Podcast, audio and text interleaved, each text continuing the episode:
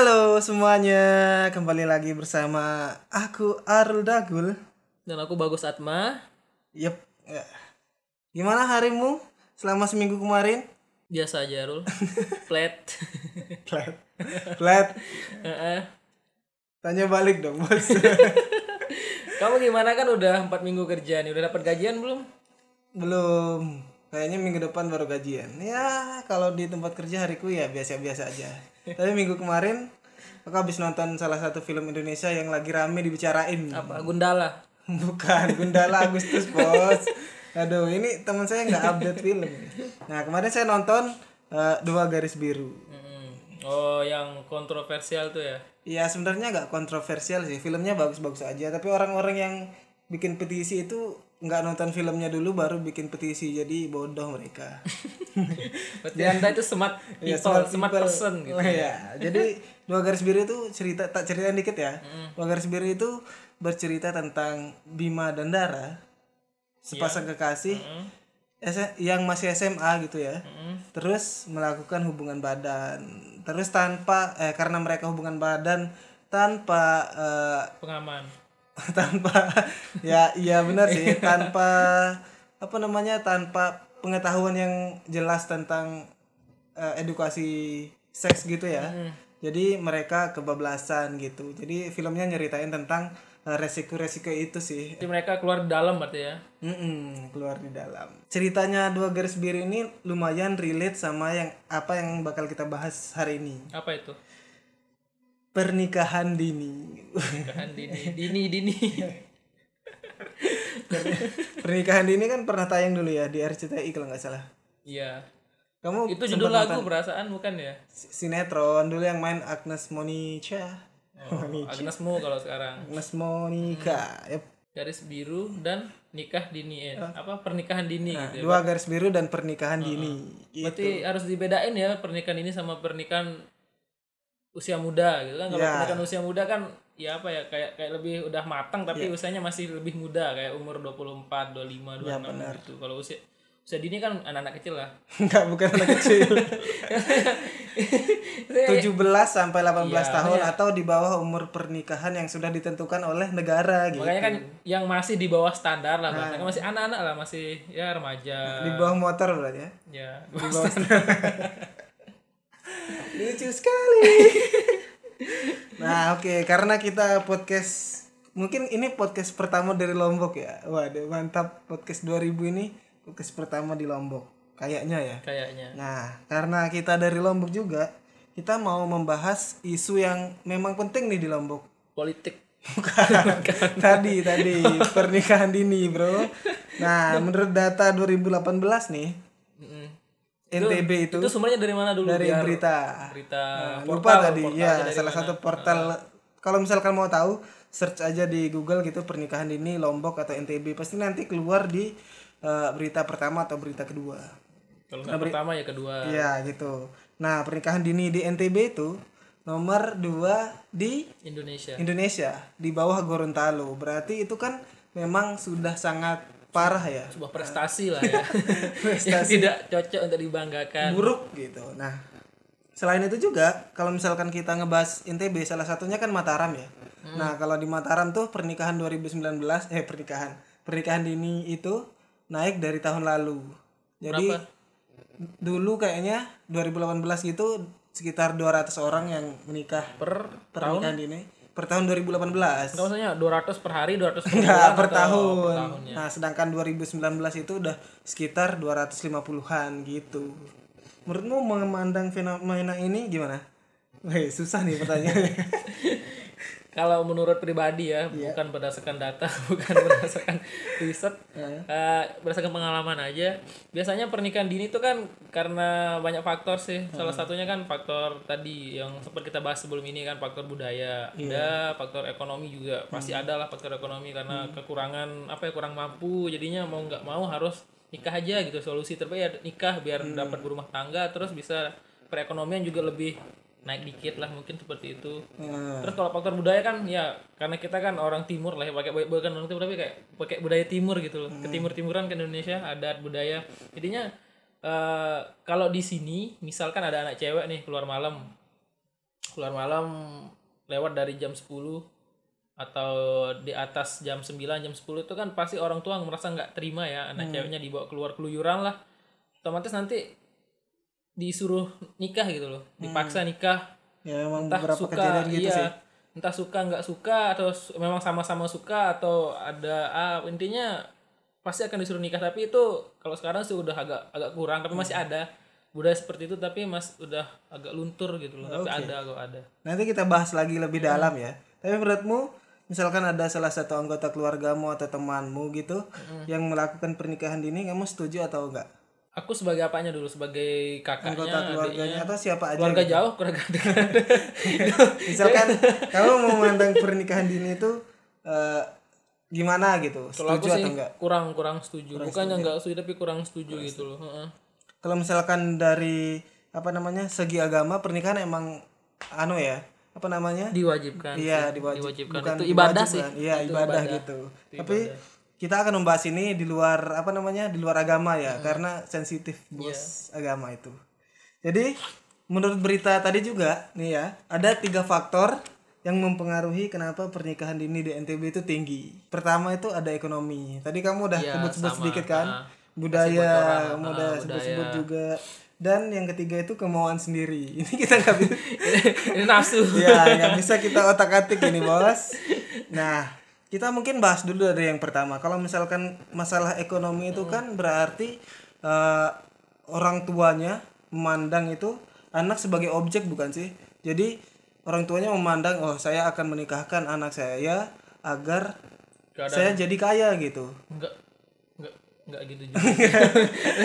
Mas, tapi gimana dong tapi kan kalau mun kalau menurut aku sih kayak apa ya kalau pernikahan dini karena faktor ekonomi tuh lebih ke dia ingin kayak apa ya kasih keselamatan kayak menjamin lah hidup anaknya tuh lebih baik ketimbang dia belum menikah atau masih tinggal bersama orang tua lebih ke sana jadinya kalau orang tua ngejual anak tuh enggak sih Iya, masuk akal. enggak. Tapi eh, kalau misalkan logikanya gitu nih, Hmm. karena pernikahan dini itu kan banyak sekali eh, hal-hal yang pasti belum tahu gitu kan, karena masih eh, di bawah umur gitu. Nah bisa jadi karena pernikahan dini itu nanti mereka bercerai juga. Iya, Gitu. enggak menutup kemungkinan sih Nah, karena pernikahan dini pasti banyak masalahnya kan, Ter- Hmm. termasuk yang di film Dua Garis Biru itu konflik-konflik pernikahan karena emang berhubungan di luar badan dan hamil ya, Hmm. terus mereka dinikahkan gitu, eh, banyak masalah pertama eh, mental yang belum siap kayak gitu-gitu, terus misalkan ceweknya nih, kalau misalkan usia muda gitu sekitar 17-18 itu kan eh, apa namanya fisik yang cewek? Masih belum siap ya lah masih belum siap. belum jadi ma- banyak resiko yang harus ditanggung gitu kan. Eh, dan resikonya itu bisa nggak hamil lagi dan sebagainya gitu. Jadi pernikahan itu sedikit bahaya ya di luar agama ya. Bukan sedikit sih berbahaya sekali kalau misalkan memang belum siap gitu ya. Nah kamu ada nggak sih contoh-contoh misalkan pernikahan di NTB itu eh, yang berdasarkan ekonomi gitu misalkan eh, di kampungmu gitu ada yang menikah mas kawinnya 100 juta untuk biaya pesta untuk biaya nyongkolan dan lain-lain Kalau ekonomi sih nggak ada. Belum ada sih sejauh ini. Tapi kalau pengalaman sih pengalaman kan eh bukan bukan nikah dini sih.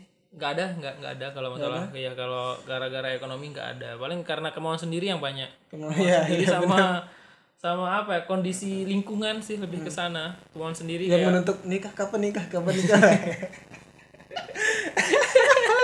pengalaman pribadi. tidak tidak saya selalu menentang itu ya Alah. Nah itu kalau misalkan ekonomi ini relatif ya. Tapi biasanya kalau di Lombok kan eh, kita ngomongnya harga gitu, harga. Nah kalau misalkan pendidikannya semakin tinggi, Harga seorang cewek itu otomatis semakin mahal. iya gitu misalkan SD tuh 5 juta. Bukan harga sih tapi kayak mas kawinnya gitu Iya, ya. kayak apa ya kayak apa sih nilai lah value dari orang itu sendiri gitu kayak ya Value, pokoknya value ya misalkan S1 tuh bisa sampai 50 gitu-gitu. ya bisa tembus sampai segitu Temanku dulu, temanku SD, waktu kita masuk SMP gitu kan. Dia tiba-tiba nikah gitu. Terus tiba-tiba sekarang anaknya bukan tiba-tiba sih, anaknya anaknya udah dua gitu tapi kayaknya bercerai. Nah, itu salah satu eh, contoh kasus ya dari pernikahan dini ini. Jadi kamu punya kesempatan lah ya.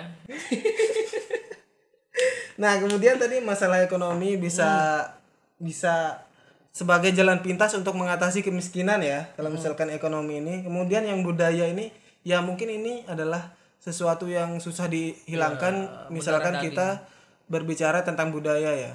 Karena tradisi kita yang bernama merari itu tadi. Dan kan katanya budaya itu kalau misalkan kita bawa cewek sampai Iya. di atas jam 9 atau jam 10 itu keluarga bakal malu gitu kan sama tetangga-tetangga. Terus merasa apa gitu ya? Merasa anaknya dia apa-apain mungkin ya. Makanya banyak yang menikah itu lantaran budaya. ya, Nah, dipaksa. gitu. Kamu punya contoh Contoh sih, pernikahan dini karena budaya? kalau kita kasih contoh takutnya larinya ke gibah nanti. Enggak, jangan sebut nama. jangan sebut nama ya. Hanya sebut A dan B gitu. Oh, gitu ya. Oke, anggap saja namanya bunga. bunga dan A. A itu Agus. A dan B kan A, Iya. dan B bunga Iya. gitu loh, Pak. Oke, ada sih dulu temen ya kan eh, cewek nih, temen cewek, terus sama-sama temen teman sekolah sih teman sekolah dua-duanya tapi beda. Si yang cowoknya satu angkatan, yang ceweknya mungkin adik kelas lah ya bahasanya, kalau lebih ke adik kelas gitu. Nah, mereka kan kenal nggak tahu gimana loh hubungan mereka dulu entah itu teman dekat atau TTM atau teman nggak tahu gimana. mereka mereka keluar nih keluar. Teman tapi mantan nih. teman tapi menikah. Mereka kan keluar. Eh, keluar terus pulangnya agak malam. Hmm. ya sekitar maghrib tuh nggak isa gitu. Dan ibu dari si cewek ini nggak terima gitu loh Oh iya. iya. Nah, jadinya ya mau nggak mau terima nggak terima yang dua sejoli ini ya dinikahkan sampai sekarang sih udah punya anak sih alhamdulillah mereka langgeng sih ya Alhamdulillah. Heeh, Berarti memang mereka saling cinta. Yep. Saya juga punya contoh sih. siapa Ah, keluarga jauh gitu. Hmm. Masih baru ma- mau masuk SMA gitu. Mau masuk kelas 1 nih, cewek cowok cewek. cewek Nah, terus ada cowok gitu kan ketemu di mana gitu. Terus diajak nikah. Dari pihak keluarga nggak ada yang membatalkan gitu loh. Karena ya seperti yang kita bilang tadi, pernikahan dini kan bahaya banget untuk wanita yang masih di bawah umur, mental belum siap, fisik belum siap dan berbagai macam hal lain yang ya eh, belum siap gitu. belum siap jadi dimasukin bahaya banget. Nah, jadi budaya ini eh apa namanya bisa jadi eh, senjata makan tuan sih ya untuk bener eh, angka pernikahan dini di Lombok. Tapi beberapa pemerintah dan warga sekitar tuh punya cara-cara sendiri untuk mengatasi pernikahan dini. Tadi salah satunya yang pernah ta- eh tak kasih tahu itu yang apa awi-awi ya. awi awi Coba sebagai anda sebagai seorang bangsawan Lombok siap coba jelaskan. Apa itu? Awi-awi. Awi awi itu sebenarnya aturan sih aturan adat Hmm. aturan masyarakat. Kayak aturan bersama lah di lingkungan masyarakat itu apa. Hasilnya itu disebut awi awi kalau kan di daerah lain mungkin beda sih namanya entah apa. Hmm. tapi intinya sama sih aturan tuh kan nggak ada loh aturan yang menjerumuskan orang ke hal yang negatif. Kan otomatis tujuannya positif kayak tadi awi awinya apa nggak boleh cewek itu nggak boleh kayak pamali lah ya pamali Hmm. cewek itu keluar lebih dari jam sekian lebih dari jam sekian apalagi sama cowok gitu loh lebih ke sana sih larangan sih larangan untuk keluar malam untuk cewek Gitu ya awi-awi ya. Iya lebih ke sana sih aturan. Sebenarnya ada dari pemerintah juga ada beberapa hal yang mereka lakukan sih. Mm. Contohnya sosialisasi. Sosialisasi. Sosialisasi sosialisasi ke sekolah-sekolah. Jadi mereka meng, apa namanya? Memberikan pelajaran-pelajaran tentang eh, bahayanya nikah dini gitu. Nanti bakal gimana kalau punya anak gitu-gitu. Tapi menurutku sosialisasi itu udah nggak relevan lagi sih sama anak zaman sekarang. Iya benar udah kurang efektif sih udah kayak ketinggalan zaman gitu. Iya. Heeh. kita dulu aja sosialisasi zaman SMA kan tidur tiduran yang penting dapat Sertifikat dan snack. iya benar nah kemarin juga aku nonton eh, catatan Najwa atau mata Najwa gitu. Mata Najwa. nah katanya Ganjar Pranowo itu sosialisasi itu udah apa namanya udah nggak relevan lagi lah gitu. Jadi eh, sosialis sosialisasi di Jawa Tengah itu diganti sama medium-medium yang lain. Kalau misalkan eh, apa namanya pemerintah Nusa Tenggara Barat nih pengen punya medium yang lain kayaknya nonton bareng dua garis biru itu adalah opsi yang tepat sih Jadi mengedukasi anak-anak SMA lewat tontonan yang emang mengedukasi gitu. Jawab. Jawab, Oke, Bos. gini, gini gini kalau menurutku sih kalau masalah apa sosialisasi Hmm. bukan nggak relevan masih relevan tapi caranya mungkin bukan Ya. bukan sosialisasinya sendiri dalam artian kayak tadi kan sosialisasi melalui film bisa Hmm. sosialisasi melalui event-event apalah nggak harus Pernikahan. Iya, enggak bukan. Kan gini kan, kan eh, mindset kita kan dulu kalau sosialisasi otomatis masuk dalam ruangan duduk, mendengarkan omongan dari apa sih narasumber, pulang. Ya. Iya kan? Lebih ke sana kalau sosialisasi. Jadinya coba kita ubah mindset kita. Sosialisasi itu kan nggak seharus nggak harus seperti itu tok gitu loh. Bisa Iya. lewat film, bisa lewat tadi hiburan atau event-event mengadakan event apalah tapi tujuannya sama sih sebenarnya tapi cara atau metode atau medianya yang berbeda. Iya benar sekali. Itu sih kalau menurutku.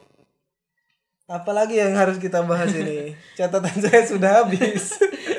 Oke gini, kita lebih fokus aja ke masalah tadi yang apa ya kayak opini-opini kita gimana sih pendapat kita sebenarnya Ah, untuk benar, masalah ini untuk kan tadi kan udah nih udah bahas awi-awi udah Ah. aturan pemerintah udah faktor-faktor secara itu kan secara teori kan ya, teori banget ya tadi ya. karena kan teori beda dengan praktik di lapangan kalau menurut kamu sendiri nih kalau masalah di di luar tadi kan ada tiga faktor ekonomi budaya sama kemauan sendiri nah ada nggak kira-kira faktor tambahan selain yang tiga Nggak ada. Apa ya? Mungkin apa gitu mungkin pendidikan kan bisa juga kan karena faktor pendidikan Ah, mungkin bisa. karena orang tuanya pendidikan kurang jadinya ilmu atau pengetahuan mereka wawasan masih kurang juga Hmm. terus anaknya juga sama karena anaknya masih SMA kan masih Ah. pendidikan yang masih apalah masih labil ya usia, usia labil jadinya sama juga sih pendidikan mereka kurang sama-sama kurang jadinya ya udah sih orang tua mengiyakan keinginan anaknya dan anak anak juga nggak bisa dilarang gitu Kalau menurutku sih salah satu faktor di zaman sekarang yang mempengaruhi pernikahan dini itu eh, sosial media. Yep. Ya karena kan banyak sekali tuh yang seliweran-seliweran di Instagram. Di TV juga banyak sebenarnya Iya. sinetron-sinetron yang tidak layak untuk anak-anak. Enggak maksudku yang ini kan ada di sosmed itu pasti ada pernikahan dini menghindari zina untungnya ini nah kan banyak tuh jadinya menerpa anak-anak yang masih SMA ini paham. punya cita-cita untuk pernikahan Untuk menikah masih usia iya Karena kadang gini juga, kan di sosial media kan entah Twitter, Facebook, Instagram kan banyak nih video-video motivasi menikah. Iya. Ada kan ya kan motivasi menikah menikah ibadah menikah membuka pintu rizki membuka Nah, apa ya lah. itu berdasarkan agama loh ya. Tapi kan eh, lagi-lagi kadang-kadang yang mengakses kan bukan cuma orang-orang dewasa masalahnya. Sayangnya kan ada anak juga bisa. Anak-anak SD TK kan udah main gadget sekarang iya kan kenyataan jadinya mereka tuh kayak katamu punya cita-cita untuk menikah Menikah. dini gitu. Nah, Itu sih benar-benar salah satunya ya Sosial yang paling media iya, sosial ya. media HP. Karena gini, pernah di apa ya? Aku kan kerja sambilan lah ya, jadi di kantor pemerintahan, enggak bercanda di warnet gitu jaga warnet. Nah, ada ibu seorang guru nih, seorang guru kan datang nih, dia habis ngeprint apa diminta ketikin tugas kantornya. Dia cerita, kalau sebenarnya HP itu enggak apa ya? HP itu enggak ada nilainya sama sekali untuk anak-anak sebenarnya. HP itu nggak ada value-nya lah intinya mendidik enggak kalau tanpa pengawasan orang tua seperti itu sih katanya beliau jadinya HP itu merusak sangat merusak kalau tanpa kontrol hmm. Anda jangan mempengaruhi adik saya untuk selalu bermain game ya, berarti ya. adikmu kan mau jadi gamers gitu kan ya. Tidak lah. katanya mau jadi gamers profesional Belum, belum, belum. ya, kayaknya udah itu ya, segitu aja pembahasan kita tentang pernikahan dini ini. pernikahan dini Ada pesan kesan untuk orang-orang yang ingin menikah? pesan jangan terlalu cepat untuk menikah karena saja belum punya planning ke sana loh ya sejauh ini Mas. jadinya masih bisa masih belum terpikirkan dalam artian kita kita saja yang sudah berkepala dua hampir berkepala tiga Belum, Bro. masih masih masih ya enjoy aja dengan kehidupan seperti ini gitu loh jangan sampai adik-adik atau siapa pun kalian di luar sana yang mendengar ini yang berumur di bawah 20 tahun lah ya masih masih muda banget masih remaja ya nikmati saja dulu waktu-waktu kalian gitu loh enjoy Kejar cita-cita. Yap, benar banget. Cita-cita ingin menikah dini. Bukan. Tambahan ya, Iya. tambahan. Eh, pendidikan seks itu penting Iya, sekali bener ya banget. yang berawal harusnya dari keluarga gitu misalkan kita punya adik cewek atau cewek kakak ya biarlah lebih tua kan adik gitu atau orang tua kita maksudnya orang tua harus mendidik anaknya pokoknya tentang eh, ya yes, tentang tentang pendidikan Ya. seks itu harus diajarkan agar tidak kebablasan kalau sedang pacaran berdua di tempat sepi gitu. Tapi tambahan dikit, tambahan dikit. ya Ini masih relevan sama katanya Arul yang masalah apa ya edukasi tentang seksual di usia dini. Kalau aku sih ya setuju banget, tapi karena lagi-lagi budaya nih kayak kita ngomongin hal itu tuh kayak tabu banget Ya, gitu kayak bener. mau ngomong tapi apa ya ada yang menghalangi gitu jadi malu diomongin malu nggak diomongin juga salah gitu jadinya serba salah itu aja sih. tapi lebih baik diomongin sih Iya. karena memang pendidikan gitu. Namanya pendidikan seks. Jadi harus diajarkan sejak dini. Jangan. Jangan nikah dini. Ya itu problemnya di mana mana sih itu sih. Usia berapa harus memberitahu anak kalau misalkan ini ini ini nggak boleh Iya. dilakukan ke cewek atau Hmm, hal sebaliknya lah iya gitu-gitu sih semoga ada orang tua yang mendengar ya. Buat orang tua di luar sana. Ya tapi update sedikit tentang podcast kita nih. Yang dengar baru berapa sih?